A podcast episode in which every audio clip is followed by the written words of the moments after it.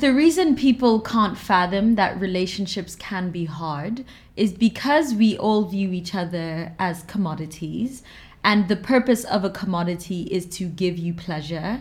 And at the point at which it stops giving Yeah. you pleasure, you replace it with another one. Yeah. When you buy a dildo, its purpose is to give you pleasure. And when it breaks or when it explodes inside your pussy, you go and you throw it in the bin and you go and buy another one. And the same with your car, and the same with your clothes, and the same with your phone. And we are now also commodities Yeah. and we view each other as the purpose of you is to give me good feelings Yeah. to make me feel good to make me feel pleasurable to make me feel loved and it's because we view each other as commodities Yeah. and it's it's interesting that like people just run from relationships the second they get hard is because yeah con- commodities aren't supposed to be hard they're Yeah. supposed to be thrown away Yeah. once they start giving you once your computer starts giving you a hard time you go onto the apple store Yeah. and you're like what's new yeah. what's what's the newest macbook pro i Yeah. want the newest one Yeah. Mm. i don't want the one with this problem i don't want the one with this amount of space i want the newest one Mm. and it's interesting you were talking about loneliness being something that is sort of like self aggrandizing in a way Yeah. because it is and Yeah. it's something that i find interesting too whenever i go out i find that like and this is something that makes both friendship and love impossible people are incapable of not talking about themselves Yeah. like it's really it's really hard Yeah. to meet someone who doesn't just talk about themselves the whole time. The whole time. And that too is because of capitalism. You know, like we're so alienated and life has become about pleasing the self Mm. to such an extent because that's what consumerism is about. It's about pleasing the self Mm.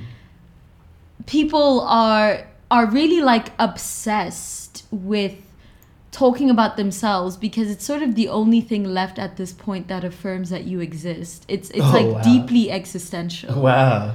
Do you get what I mean? Yeah. Like the it's like Descartes said, "I think, therefore I am." Yeah. But modern human, consumerist modern human says, "I talk about myself, and therefore I am." Wow. it's it's the only thing that confirms this and like you go into conversations with people and they talk about their degree they talk about their job for s- a lot Yeah, like yeah. people talk about their job Like, too much. like really guys we need to s- i'm gonna i'm gonna call a, a conference because it's actually a pandemic Yeah. people firstly talk about themselves so like they talk about their jobs endlessly and it's so rare that someone is like what about you what about you too like Yeah. what or or even like what about something like something They that's actually not us Only ever ask you questions about you to size you up. Like, Yeah. what's like, what do you do? Yeah. What do you like? Yeah. Yeah. And and something that Eric Fromm, um, he's this psychologist slash sociologist. He talks about this in his book, The Art of Being, which I'm obsessed with and you should go and read immediately. He talks about how the modern consumerist human faces a dilemma. Mm. And the dilemma is that he is very lonely Mm. and so therefore he wants to be with other people Mm. the other dilemma is that he hates everyone and therefore does not want to be around other people and and the modern human faces this like paradoxical dilemma of like both being lonely and wanting to be around other people but also despising people and wanting to be by themselves and we compensate for this how do I put it? We compensate for this contradiction with like small talk, Mm. with talking about ourselves endlessly. Hmm. Because when you talk about yourself, you get to be by yourself without being lonely. Ah, that makes sense. you get to talk about yourself you get to like just be with yourself thinking about yourself talking about yourself Yeah, but without being lonely you have the other person Right. there right. but they're just a placeholder Yes. for the illusion of dialogue Yeah. because really what you want is a monologue you want all conversation to be a monologue Mm. but without being lonely and so the other person becomes just a placeholder for your monologue Yeah. and it's just you talking at someone about yourself without having to even engage with someone else because you hate people Yes. because you hate everyone Yeah. you don't have to be around people. And you see this with the, how people like, uh, I love canceling plans. Yeah, Because yeah, you yeah, yeah. want plans, Yes. but you also want to cancel them. Yes. Because you you want plans because you're very lonely. Yes. But you want to cancel plans because you hate everyone. Yes.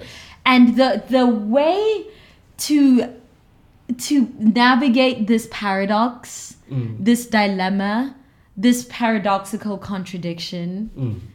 is small talk. It's just the it's to just talk about yourself endlessly. You know, I was watching this woman make this video about like what do men even talk about when they're alone? Like all they do is talk about sports. All they do, and Yeah. she was getting towards something that's actually real, which is that as men under patriarchy, we are conditioned that we are never to be burdensome to our other male friends, right? Hmm. interesting. We're taught that we're supposed to talk about sports or talk about surface level, small talk ish things Yeah. because anything that is emotionally dense, anything that is emotionally potent, is burdensome. And the idealistic idea of being a man is being someone who is never burdensome. It is being someone who only gives, who only provides. They Mm. Yeah. never take. They never, because taking would require receiving, which we've talked about before, Yeah, makes you're you not a feel dude. powerless Yes. for a long time i thought this was a uniquely like male affliction you know i Mm. thought that we were the only ones kind of burdened with this curse of patriarchy of never Yeah. really being able to have real conversation emotionally dense conversation Yeah. but i think as women step more and more into that patriarchal world and as the Yeah. Mm. world just becomes more genderless anyway now women deal with that same thing of now you guys can only have small talk with each other except instead of Yeah. talking about sports you're talking about your curl patterns or Yeah. something. But regardless, there's Yeah. actually like nothing deep there. Mm. And I, I, I used to think like, okay, well, well, women probably are doing something different. They, they've maintained this deep, meaningful connection with each Mm. other. But I think it's actually all gone to shit. I think Yeah. both men and women have been frozen in this state of like small talk, meaningless, substanceless conversation Mm. Yeah, because yeah. of what you said. Because Yeah. no one really wants to escape the self. Yes. You know, I still yeah. just want to really, and you, you can't really get to anything deep and substantive unless there is one, a genuine interest in what the other person is saying, and two, like a genuine vulnerability. Maybe Mm. Yeah. saying things that you're not that proud to say, maybe Yeah, saying things that yeah. make you a bit uncomfortable about yourself. So, so long as everyone is trying to maintain this image of themselves, and they're basically only using other people as a means of like verbal masturbation. Absolutely. You know, I, I'm not Mm-hmm. Yes. speaking to you. Yeah. I'm like masturbating with my, your body. You know, what? like- you know what? It's I love that you call it verbal masturbation because something that I also noticed at this party, and just I, I'm noticing it generally, is that love becomes impossible when we continue to use each other as a means of escapism. And I think when we live in this hyper consumerist dystopian world, a lot of us really experience like a really deep we really experience this like deeply existential torturous affliction which is not feeling like we exist like just feeling invisible it's something that you know a lot of middle class people talk about often and it's it's also why like social media is such a good solve for that because our jobs make us feel invisible the the 12 hours a day that you spend working because really it's 12 hours now Yeah. the fucking 8 to 12 hours a day that you spend at work Mm. you're doing a bullshit menial automated job which is just putting usually consists of two movements. It's just moving this and then moving that and Yeah. then moving this and then moving that. And it's uh, like imagine like being a cashier. Yeah. You know, you just you sit and then you move, you move boop, Yeah. boop, Yeah. boop. and it- that's the sound every 8 8 to 10 out. You know, the sensory experience of being a human has made us feel as if we are dead because we're never doing anything. We're never like really alive. Yeah. You know, we're never like we just like exist in this really dystopian zombie like state yeah. of just like being half asleep at all times because our jobs are so soul crushing and menial. Yeah. And whether you sit at a job and you type all day, you know, you that's not something that you can do with full awareness, with full aliveness. It's not something that uses all of your senses. It's not something that requires you to be awake. Our jobs are so menial and so boring and so monotonous that they actually literally put us to sleep. yeah. And we exist in the state of being half asleep, half awake at all times. yeah. And that is such a mind numbingly soul crushing existence Yeah. that we actually spiritually Yeah. don't feel alive. Yeah. We, we don't feel as if we exist. Yes. And so we have to do things to escape this reality in into one in which we do actually is- exist and into one in which we do actually matter and into one in which we do actually feel alive and that's why drugs are so popular that's why drug addiction is on the rise that's why hedonism is on the rise just like the endless pursuit of freedom for freedom's sake because like we want to escape into worlds where we feel alive Yeah. and we oftentimes use each other as that Yeah. you know we we meet someone